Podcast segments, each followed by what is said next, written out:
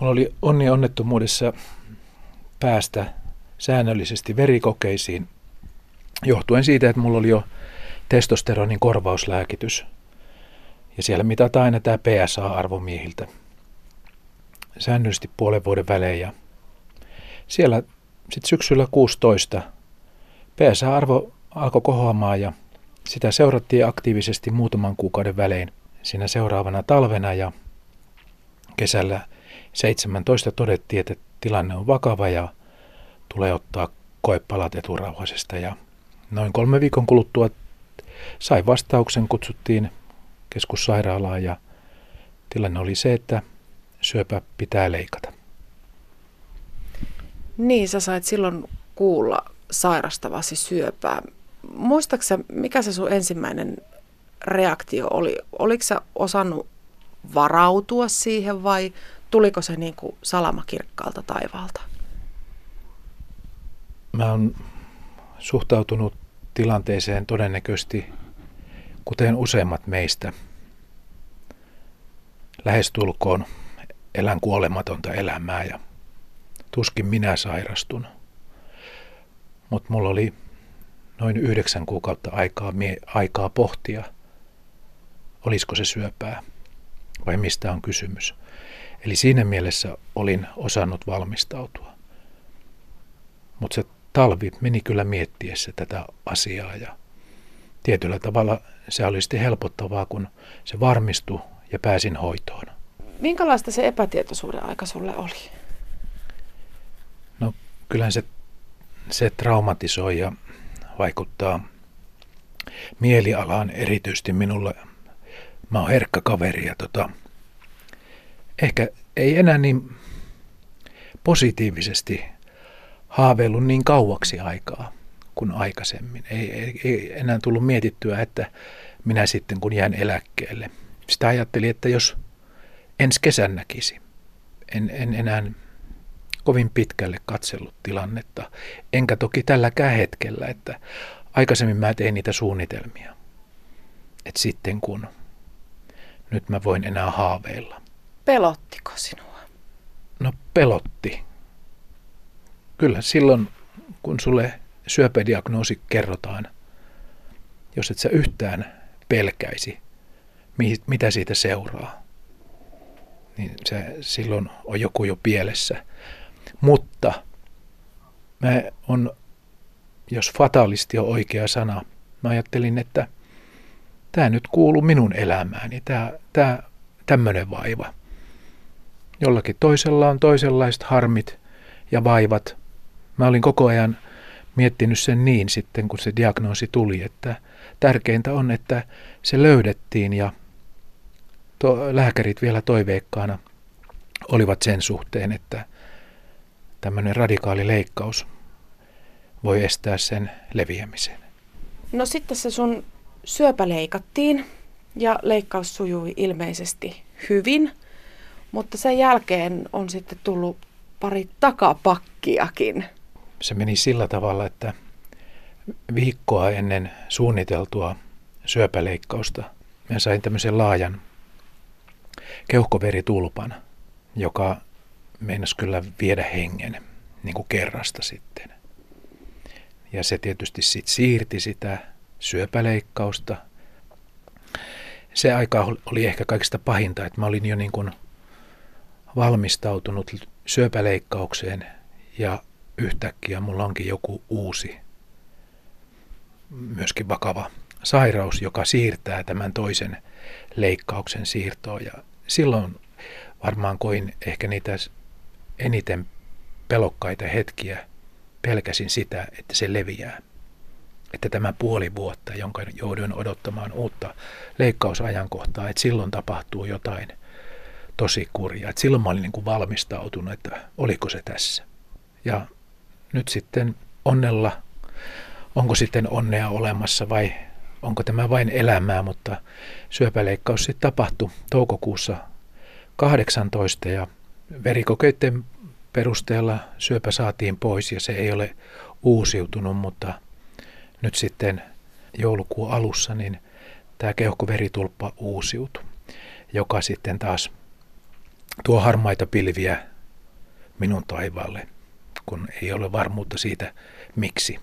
Aiemmalla kerralla näin, näin lääkärit kertoi, että todennäköisesti keuhkoveritulppa johtui syövästä.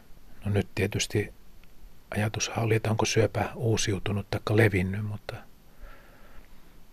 nyt pari viikkoa sitten sain tulokset ja niiden perusteella näin ei ole käynyt. Että keuhkoveritulpalla toki on uusiutumisriski on suurempi henkilölle, jolla se on jo ollut aiemmin. Mutta kyllähän nämä nyt mietityttää taas, missä, missä mennään ja mitä tekee ensi kesänä. Tuleeko sitä? Osaat sä elää sen asian kanssa?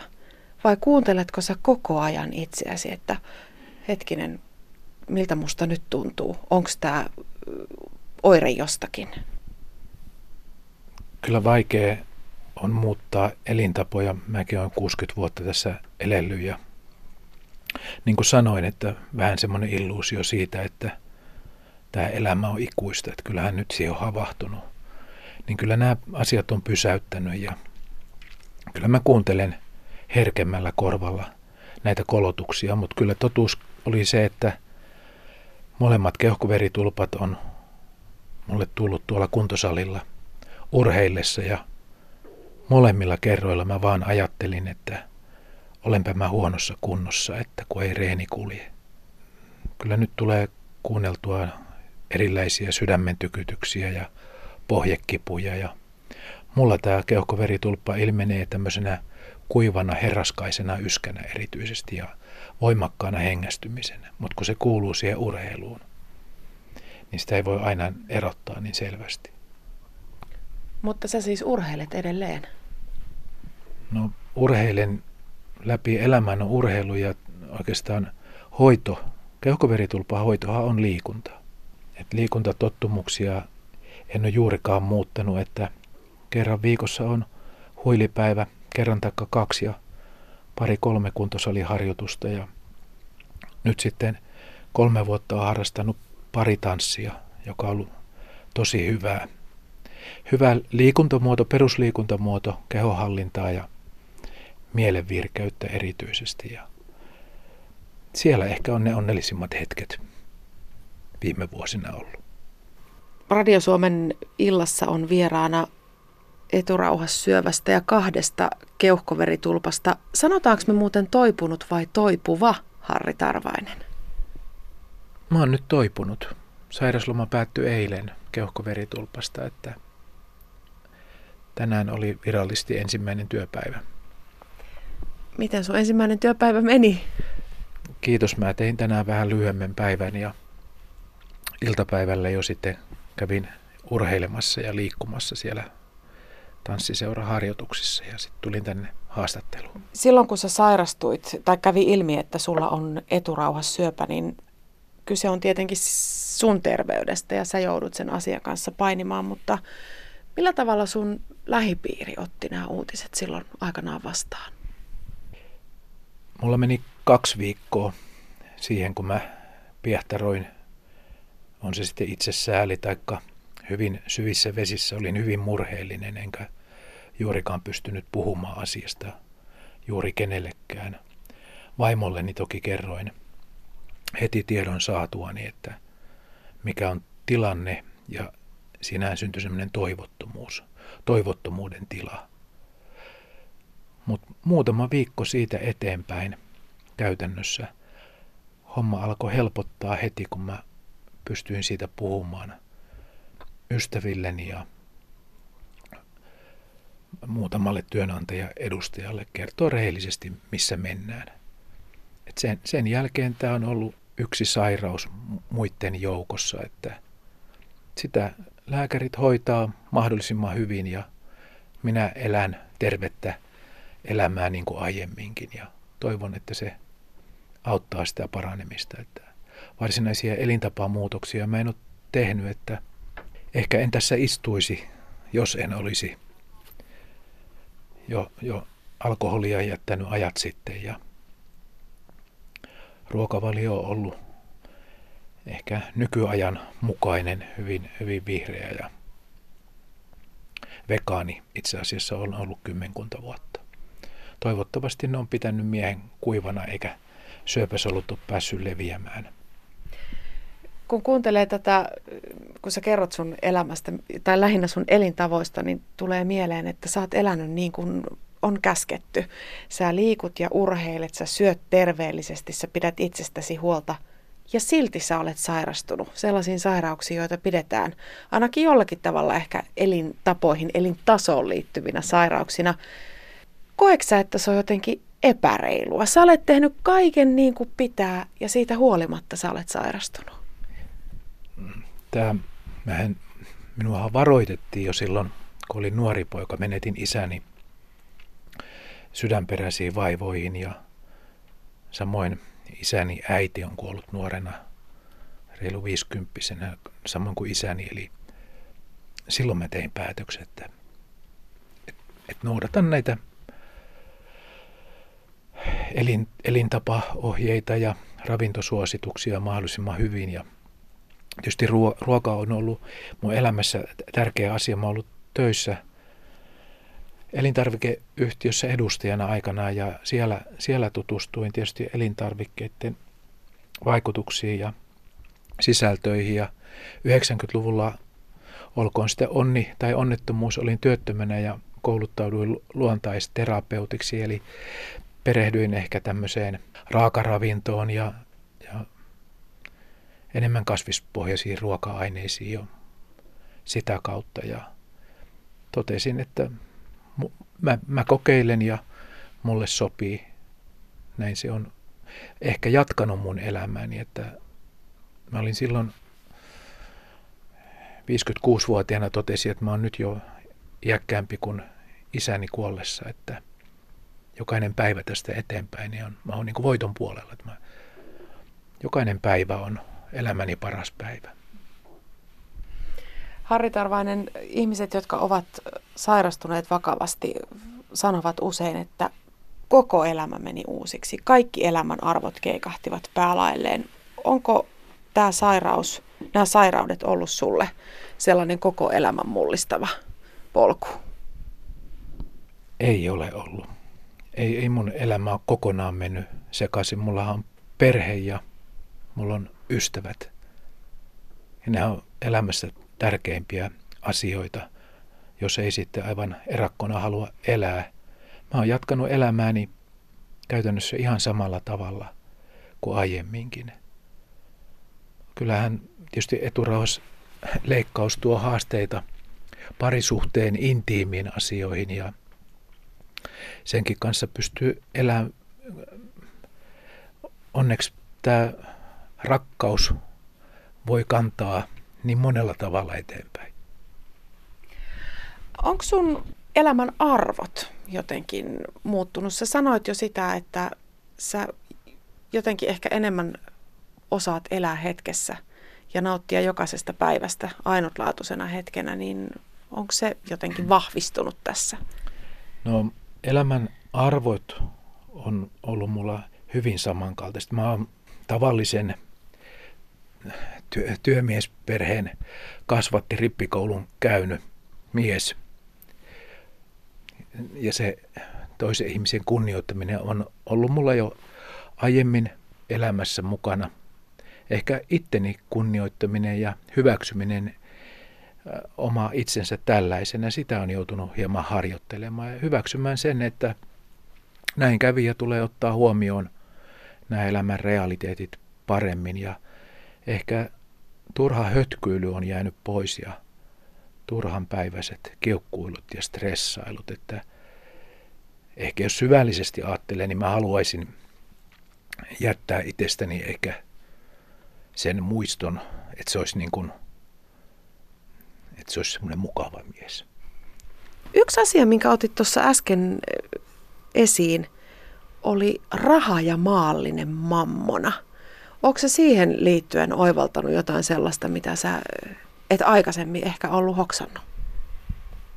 Joo, toi sairaalassa vietet päivät erityisesti ja ne pitkät yöt havahdutti tilanteeseen, että sillä rahalla se menettää merkityksen silloin samalla hetkellä, kun sä menetät terveytesi. Sä et voi ostaa terveyttä etkä elämää itsellesi. Et sun pitää elää se elämä. Sun pitää olla läsnä lastesi kanssa ja läheisten kanssa. Sä et, sun oma tunto ei puhdistu ostamalla rahalla materiaa, vaan sun tulee olla läsnä silloin, kun sä vielä elät. Niin, ja siinä vaiheessa sitten, kun monitorissa näkyy viiva, niin se on oikeastaan ihan sama paljonko sulla sitä rahaa oli tai ei ollut. Niin, korkeintaan kaunis, iloinen leski jää jäljelle. Onhan sillä semmoinen merkitys. Silloin kun sulla on ollut näiden sairauksien kanssa ne kaikista vaikeimmat hetket, niin miten sä olet niistä päässyt ohi ja yli? Isä aikanaan sanoi, että jos on huono päivä, laita illalla kädet ristiin. Jos on hyvä päivä, laita illalla kädet ristiin. Mä oon saanut voimaa hiljentymällä, pysähtymällä. Ja toki läheisten, vaimon, lasten tuki, ymmärrys, myötäeläminen on ollut tärkeää. Ja mulla on ollut onni elämässä, että mulla on muutama hyvä, hyvä ystävä, jolle voi kertoa totuuden silloin, kun he kysyvät, että miten menee ja mitä kuuluu. Näihin kysymyksiin, mitä kuuluu, on ollut erittäin vaikea vastata silloin, kun on ollut tosi, tosi syvissä vesissä. Toisaalta ei olisi halunnut valehdella ihmisille, mutta ei toisaalta halunnut järkyttääkään. Niin silloin kun oli oikein, oikein sanotaan, että huono tilanne, niin ei halunnut kohdata puolituttuja ihmisiä, puhua small talkia. Kun olisi tehnyt mieli sanoa, että sä et halua kuulla, miten mulla menee. Törmäsitkö sä koskaan siihen, että sun sairautta kauhisteltiin? Mä en kohdannut juurikaan tämmöistä kauhistelua. Eturauhassyöpä on yleinen syöpä miehillä ja sen paranemistodennäköisyys on suuri. Se on yksi parhaiten ho- hoidettuja syöpiä Suomessa. Ei mun elämäntilannetta juuri ole kauhisteltu. Ehkä ihmetelty tätä kokonaisuutta, että miten samalle miehelle nyt sattuu, sattuu näitä vaivoja. Ehkä sillä tavalla. Ja toki olen sitä ihmetellyt itsekin, että mitähän tässä voisi nukkua paremmin ja syödä paremmin ja liikkua paremmin. Mutta toisaalta olen todennut sen itseni kanssa keskustellut, että hei, että olisi saattanut loppua tämä elämä, jos en olisi pitänyt huolta itsestäni. Semmoista elämää, elämää kunnioittavaa elämää tulisi meidän elää, että tämä on mahdollisuus enemmän tämä elämä. Aika usein kun syöpään sairastuneet ihmiset puhuvat siitä omasta elämästään, niin käytetään aika usein tällaisia sotatermejä. Tämä on taistelu, jonka mä voitan. Oletko sä, Harri, kokenut, että elämä syövän kanssa on jonkunlainen taistelu? En, en ole kokenut niin. Eikö ne taistelut ole käyty 80 vuotta sitten? Toki tuolla jonkun verran kamppailulla ei harrastanut, niin siellä voidaan käyttää taistelutermiä ja urheillessa, mutta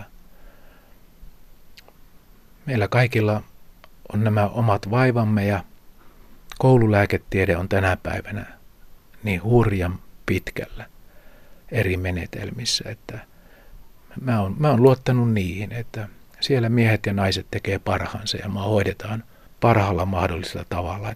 Meillä Suomessa asiat on siinä mielessä hyvin, että täällä ei ketään jätetä hoitamatta.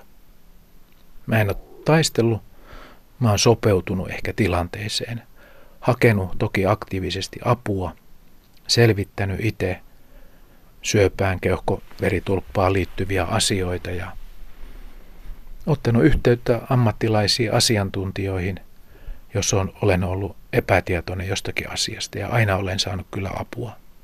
Mutta omaa aktiivisuutta se vaatii ja ehkä ensimmäiset käynnit sairaalassa näillä, kun nämä diagnoosit sain, niin silloin tein sen virheen, että kuvittelin, että olen vahva ja kyllä mä tästä selviän, niin silloin olisi pitänyt ottaa joku ystävä taikka tukihenkilö mukaan. Et ne on aika, mulle ne oli kuitenkin järkytyksiä ja dramaattisia hetkiä, kun kerrottiin nämä diagnoosit ja esiteltiin aika nopealla tahdilla kuitenkin eri voi, hoitovaihtoehtoja. Ja siinä piti sitten tehdä semmoisia päätöksiä, että okei, leikataan vai sädehoitoa vai jotain muuta ja Jyväskylässä tai jossakin muualla. Että ne, ne hetket, voisi sanoa, että ne meni ohi. Niistä ei ole jäänyt juurikaan merkkejä tonne kovalevylle, että kannattaa ottaa tukihenkilön mukaan, jos vakavien sairauksien kanssa joutuu, joutuu neuvottelemaan ammattihenkilöidenkin kanssa. Harri Tarvainen, sä oot siinä mielessä ollut aika onnekas syöpäpotilas, jos näin voidaan sanoa, että sulla on lähipiirissä paljon terveydenhuoltoalan ammattilaisia. Sä oot itsekin ollut tekemisissä tällaisen, tällaisten kuntoutuspalvelujen kanssa ja tiedät sen, että yksin ei ole hyvä jäädä. Mutta minkälaisen neuvon tai ohjeen sä antaisit sellaiselle ihmiselle, jolla ei välttämättä ole niin vahvaa tukiverkostoa siinä vierellä sairauden kanssa kulkemassa kuin sulla on ollut? Ehdottoman tärkeä on hakeutua esimerkiksi tämmöisen syöpäjärjestön toiminnan piiriin. Että sieltä saa vertaistukea henkilöiltä, joilla on, on syöpä, tai sitten ammatillista psykososiaalista tukea, kuntoutusta ja toimintaa siihen arkeen. Eli ihmisiä, jotka ymmärtää sun tilanteen, löytyy näistä järjestöistä. Harri Tarvainen, oleksä katkera tai vihanen siitä, että just sä oot sairastunut? Harmittaa. Harmittaa toki ja silloin kun, silloin kun olen oikein surullinen, niin mietin, että miksi mulle piti käydä näin. Mutta en, en ole katkera. Tämä, tämä on minun, minun kortit on hei tällaiset. Ja mulla on hyvät kortit tällä hetkellä. Mä oon antamassa haastattelua sinulle ja mä oon toiveikas huomisen päivän suhteen. Tänään on ollut oikein hyvä päivä. Pelkäätkö kuolemaa? Kuoleman epätietoisuus, mitä tapahtuu. Toisaalta tässäkin tulee se isän neuvo, että pistä kädet ristiin varmuuden vuoksi, kun ei ole ihan varmaa, jospa semmoinen paikka olisikin kuin taivas ja jotain parempaa elämää. Niin ei, en, en näe on, mä oon tämmöinen lapsen uskonen tässä asiassa. Mä uskon joulupukkiin ja Jumalaan ja tämmöisen rukouksen voimaan. Jokaisella on. Päivät on luettu. Me voidaan toki vaikuttaa siihen, että minkälaista se meidän elämä siihen hetkeen on, kun täältä irtaudutaan. Huolettaako sinua yhtään se, että jos ja jonain päivänä kun se kuoleman hetki koittaa, niin huolettaako sinua sun läheisten jaksaminen, jos sä esimerkiksi joudut lähtemään heidän mielestään liian aikaisin? Itse asiassa mä olin hyvin surullinen ja itkeskelinkin tilannetta, että miten lapset selviää. Mulla on neljä lasta.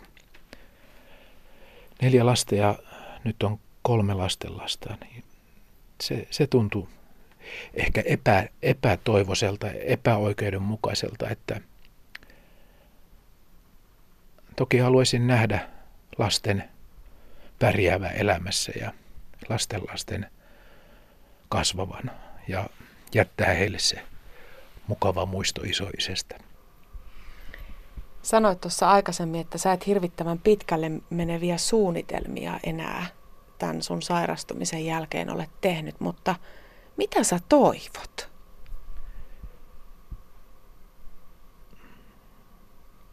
Mä toivon itseltäni, että voisin olla vielä työelämässä mukana jonkun vuoden ja luopua työn tekemisestä saappaat jalassa kunniallisesti. Ehkä se on tämmöinen asia, mitä mä toivoisin, että voisin niin kuin se elämänhallinta, että senhän on menettänyt jollain tavalla tämän sairastelemisen myötä. Eli mä en voi ihan kaikkea enää itse päättää, että mitä mä teen ja minne mä meen. Ja just ne suunnitelmat on vähän lyhyempiä, mutta se toive on, että säilyttäisi semmoisen kunnon, että voi jatkaa työelämässä vielä jonkun aikaa. Ja niin kuin sanoin, niin kuolisi terveenä sitä aikanaan. Sanotaan aina, että koettelemukset ovat ihmiselle joka kerta sellainen oppimisen paikka, että niistä synkimmistäkin asioista voi jonkinlaista oppia ammentaa, niin koetko sä, että tämä sairaus on opettanut sulla jotain sellaista, mitä sä et ennen tätä sairastumista ole tiennyt? Ehdottomasti. Mä en ole yksin ja yksin en selviä.